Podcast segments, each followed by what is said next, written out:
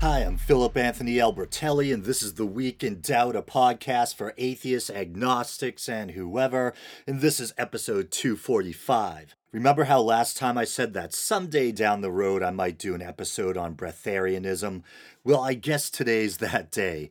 Why the sudden change of heart? Well, you guys know how neurotic I can be when it comes to making sure that I issue a correction when I get something wrong.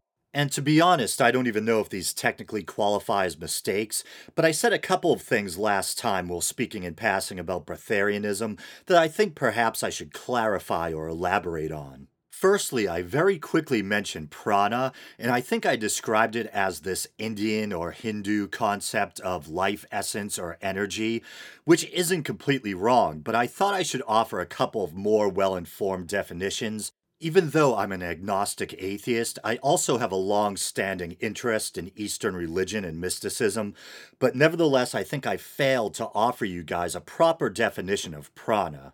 Wikipedia says in Hindu philosophy, including yoga, Indian medicine, and martial arts, Prana, the Sanskrit word for quote unquote life force or vital principle, is all cosmic energy permeating the universe on all levels.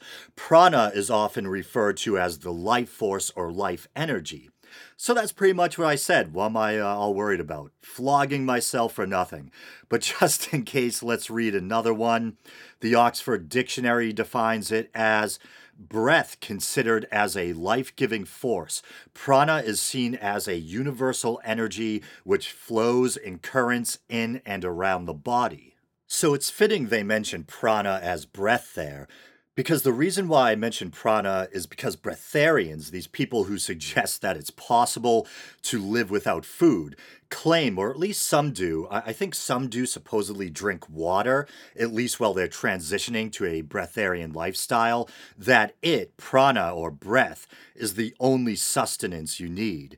And as I mentioned in the last episode, sometimes they refer to sunlight as a form of sustenance also. I think in Ayurvedic thought, sunlight is considered a source of prana too. What else did I want to clarify? Oh, yeah, I said in passing that a woman died in Scotland while trying to sustain herself on a breatharian quote unquote diet.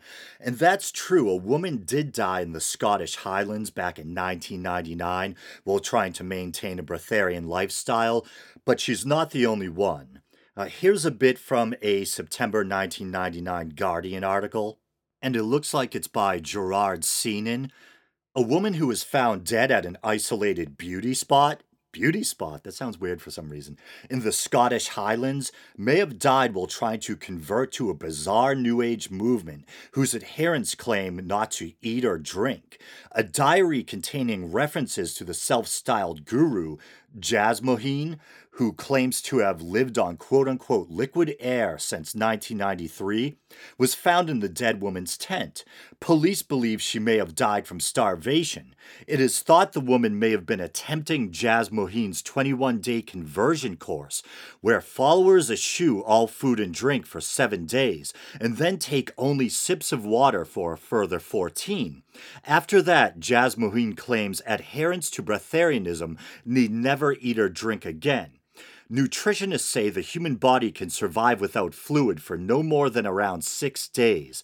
Last year, an Australian woman died while trying to convert to breatharianism. And of course, when they say last year, that would make it 1998.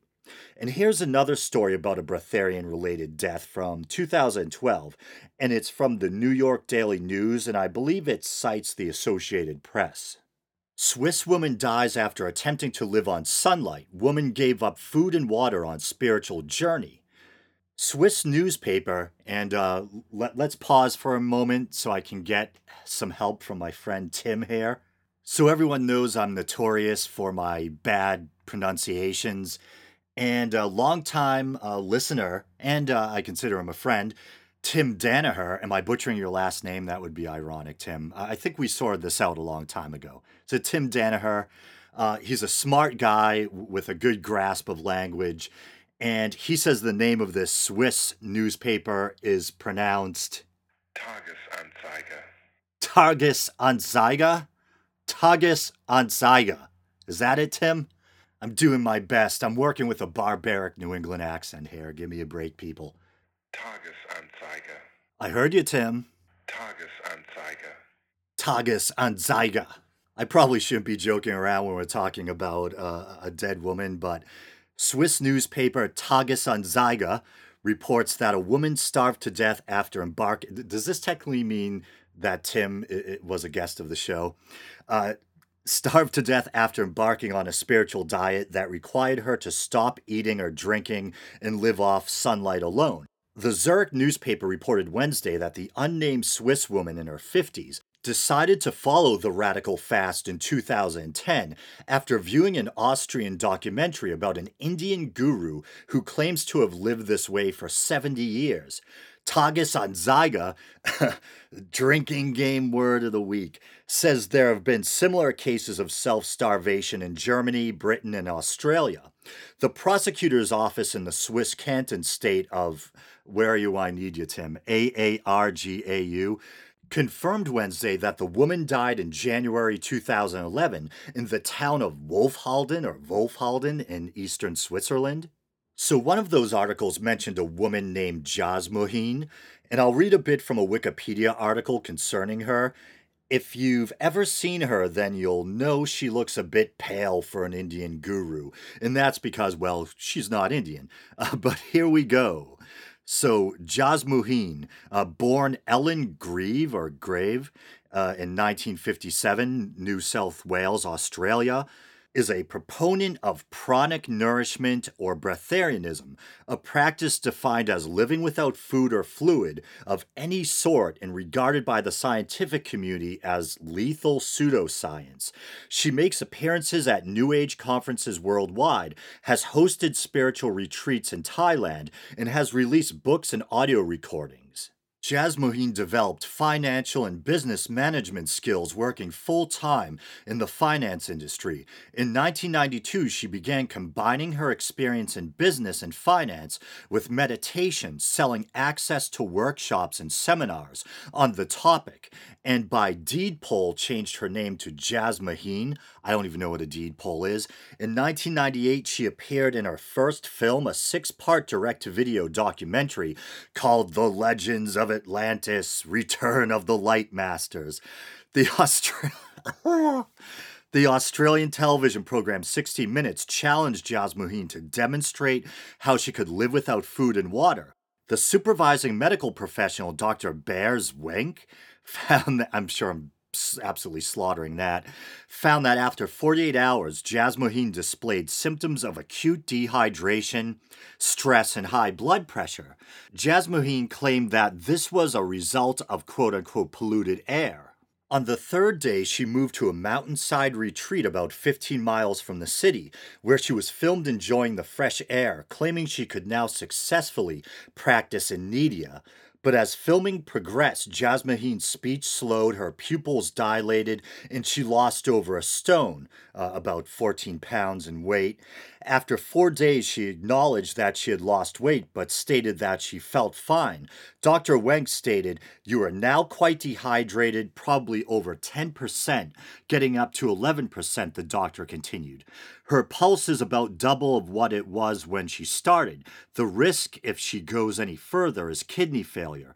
Jasmuheen's condition continued to deteriorate rapidly due to acute dehydration. Despite her contrary insistence, Dr. Wen concluded that continuing the experiment would ultimately prove fatal. The film crew agreed with the assessment and stopped filming. So, what I think bothers me about this is, I mean, the nerve of this person. She can't even survive on her own diet, and yet she was promoting it to others, seemingly resulting in at least one death. Then I'm not going to bother reading much from this next article, but the headline and the first sentence just crack me up. It's from Vice. Breatharian leader Wiley Brooks lives on light, air, and quarter pounders. According to Wiley Brooks, McDonald's is the only food that's not radioactive. So uh, you probably get the gist of what we're dealing with here. Why subject you to the rest of the article? And here's a fun fact that word inedia, which I mentioned a little bit ago while reading that article, it's pretty much interchangeable with breatharianism. It's just a fancy Latin word which uh, apparently means fasting. But I think I'll read a little bit more from Wikipedia, and I know I know Wikipedia. I can already hear all the indignant breatharians out there complaining that I'm sourcing it. But while we're talking about the reliability of Wikipedia, uh, I might as well read a bit from an old Live Science article first. In 2005, the peer reviewed journal Nature asked scientists to compare Wikipedia's scientific articles to those in Encyclopedia Britannica, the most scholarly of encyclopedias, in quotes, according to its own wiki page. The comparison resulted in a tie. Both references contained four serious errors among the 42 articles analyzed by experts. And last year, a study published in the Journal of Clinical Oncology found that Wikipedia had the same level of accuracy and depth in its articles about 10 types of cancer as the Physician Data Query, a professionally edited database maintained by the National Cancer Institute.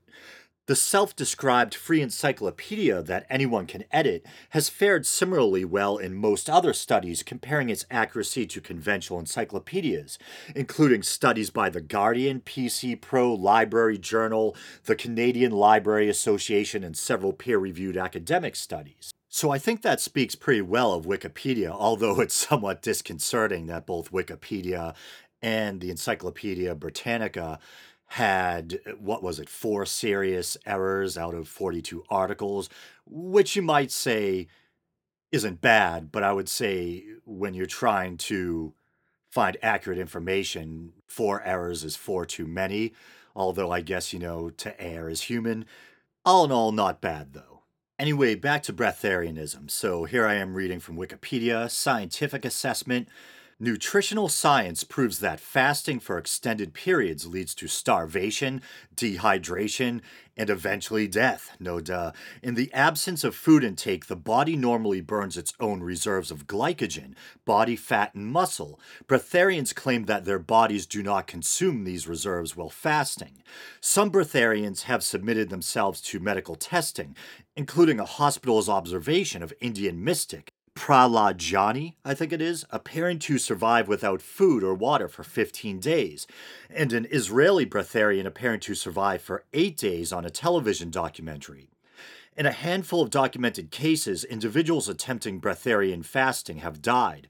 Among the claims in support of inedia investigated by the Indian Rationalist Association, all were found to be fraudulent. In other cases, people have attempted to survive on sunlight alone, only to abandon the effort after losing a large percentage of their body weight. And it goes on to discuss specific practitioners. And this is really interesting because, for the most part, we've been kind of dealing with Eastern spirituality and thought here, talking about prana, etc. But it actually lists the Rosicrucians, and I've always been fascinated by Rosicrucianism. Uh, basically, this kind of esoteric spiritual order that arose sometime around the 17th century. And it says the 1670 Rosicrucian text, and there's no way I'm going to try to pronounce that, attributed the practice to the physician and occultist Paracelsus, who was described as having lived several years by taking only one half scruple of solar quintessence.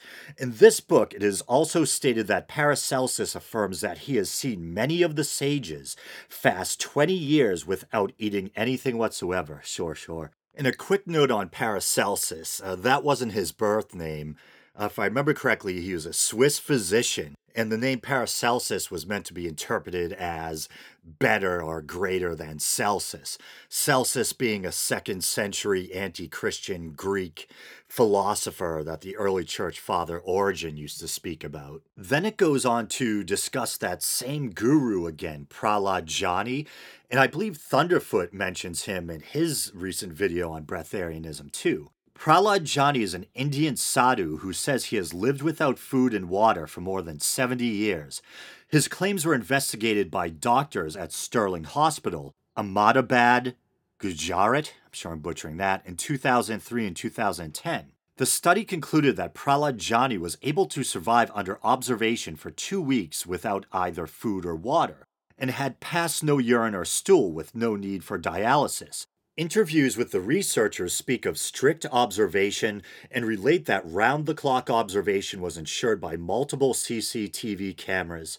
Jani was subjected to multiple medical tests, and his only contact with any form of fluid was during bathing and gargling, with the fluid spat out measured by the doctors.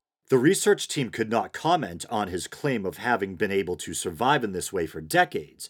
The case has attracted criticism both after the 2003 tests and the 2010 tests. Sanal Edamaruku, okay, okay, president of the Indian Rationalist Association, criticized the 2010 experiment for allowing Jani to move out of a certain CCTV camera's field of view, meet devotees, and leave the sealed test room to sunbathe. Edamaruku stated that the regular gargling and bathing activities were not sufficiently monitored and accused Jani of having had some quote unquote influential protectors who denied Edamaruku. Uh, I'm sure I'm butchering his name, which is unfortunate because he sounds like a good guy. Uh, permission to inspect the project during its operation.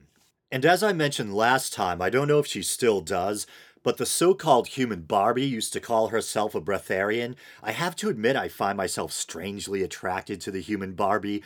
On the one hand, she looks like something I might have a nightmare about, and yet still strangely, uh, I'm attracted. And I don't say that to be cruel, uh, but she does have a very uncanny appearance. And I remember when I was younger, I used to have nightmares about mannequins. But joking aside, I was reading an article earlier that was saying that breatharianism had supposedly started to become popular with people suffering from eating disorders, including anorexia. I don't know if the human Barbie has an eating disorder, but she is rather thin and has an almost disturbingly small waist. And I think the article was accusing her in a way of popularizing breatharianism. And I think there's a lot of so called woo out there that is relatively harmless, but this is one of those cases where embracing an alternative belief could actually prove deadly. Which I guess brings us to the million dollar question we know it's impossible to live without food and water for a prolonged period of time, so are these people delusional, dishonest, or both? And the truth is, I don't know. It, it, reminds me of the one breatharian leader who was spotted leaving a fast food joint with a sack of food. It might have been Jasmuheen or whatever her name is, but she attempted to defend the guy by saying, well, he was entertaining guests who were eating, and it would have been rude if he didn't eat as well. And I'm thinking, really? He couldn't meet them after lunch, go grab some prana rays at the local park or something? And I think other breatharians have used that same excuse. How convenient. I wonder how often they eat as not to appear rude. And so I was curious to try to discover just how long a person actually can go without eating. And we know that generally speaking, you can't go very long without water. Was it somewhere between three to six days, maybe a week? I think I may have read earlier that some have gone as long as 10 days, perhaps. Food, you can probably go somewhat longer. And so I found a list online, and a lot of these involve people who were forced to try to survive, say, after a plane crash or something like that. So we have Ralph Flores and Helen Klaben in 1963, who, after surviving a plane crash in Alaska, uh, survived 29 days. Then we have Prahlad Jani again, and it has him down as time survived 30 days, and that's they claim that's confirmed. And his claim, of course, is that he had survived 70 years without eating. Call me skeptical, but I'm not buying it. Then we have James G. Scott back in 1991, an Australian medical student who got lost in a blizzard while hiking in the Himalayas.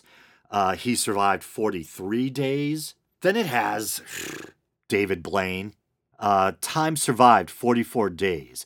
And, and I kind of like what it has to say about David Blaine. It amuses me. David Blaine, the Houdini of the naughties, had a penchant for stunts that required almost superhuman levels of mental and physical endurance. Beginning with his buried alive stunt in 1999, Blaine subsequently endured being frozen in ice and standing on a giant pole before attempting to survive without food for 44 days while suspended in a plexiglass box above the Thames. Or is it Thames? I was about to shout, Tim Danaher, where are you? But I'm pretty sure it's the Thames. Yeah, the River Thames. Didn't they always show it at the end of Benny Hill episodes? In comparison to the American public's reaction of amazement and wonder, the British were a lot more disparaging. Blaine was pelted with eggs, lemons, sausages, golf balls, and even beer cans. One man was arrested after attempting to spike Blaine's water supply with monkey urine.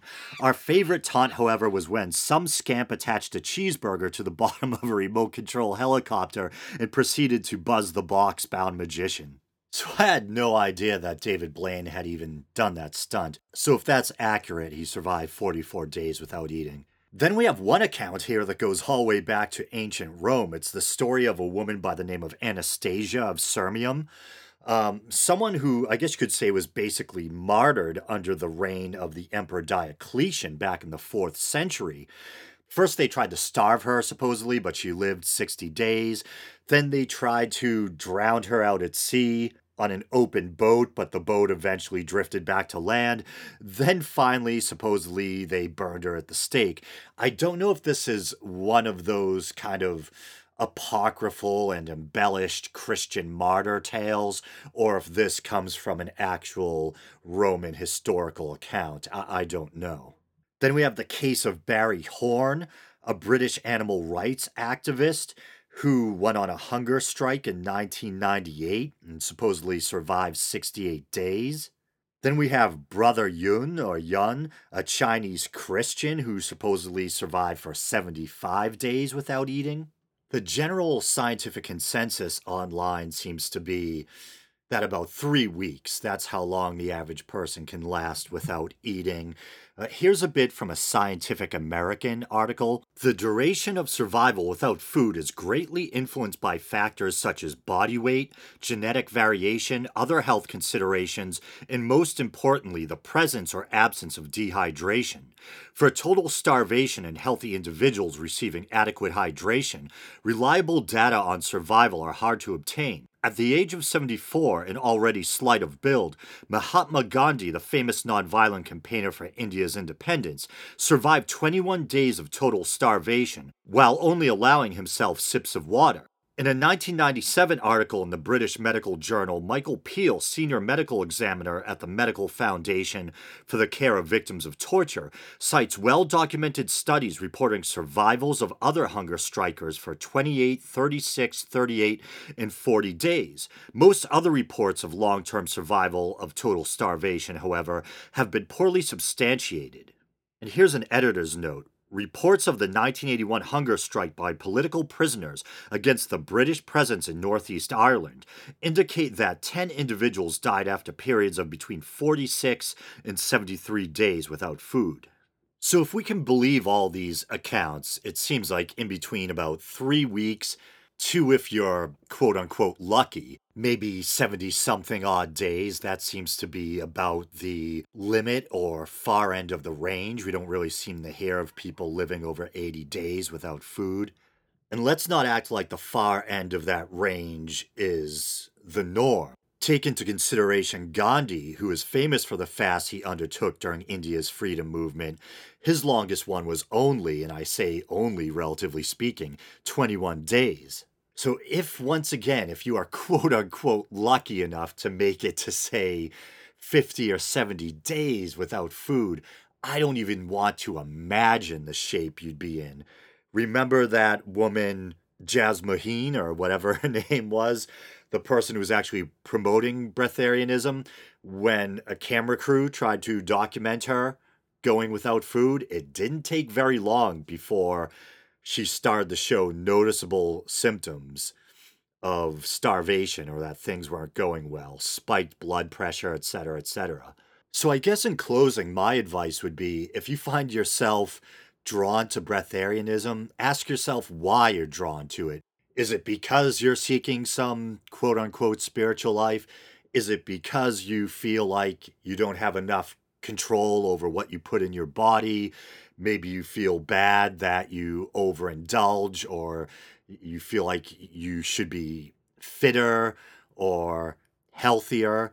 And if that's the case, then instead of embarking on some ludicrous path that could actually end in your death, try to make healthy life choices. Try to take control over what you put in your body. Try to exercise.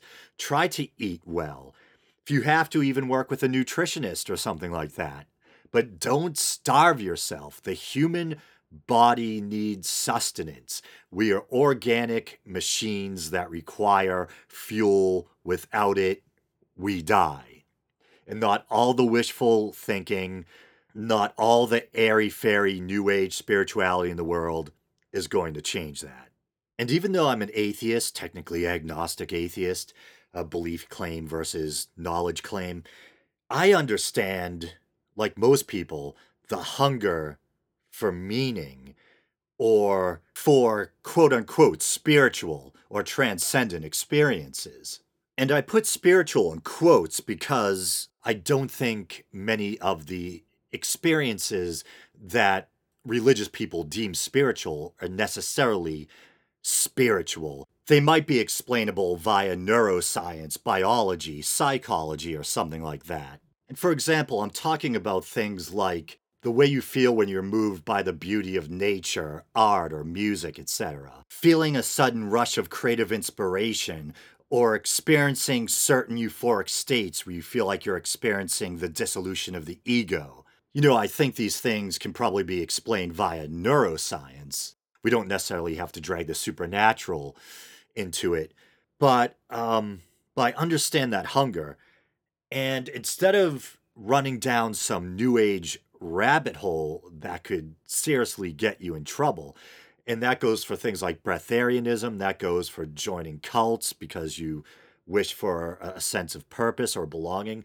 You know, seek meaning in being creative or bettering yourself, read or write poetry, enjoy or make art. You know, become an online content creator. You know, find something you're passionate about and discuss it uh, you can even, you know, meditate. That's fine. You can meditate without having to buy into all this new age BS that sometimes people think has to go along with it. Make music or read a book that moves you or try to write your own book, you know? Maybe go hiking, experience nature, you know?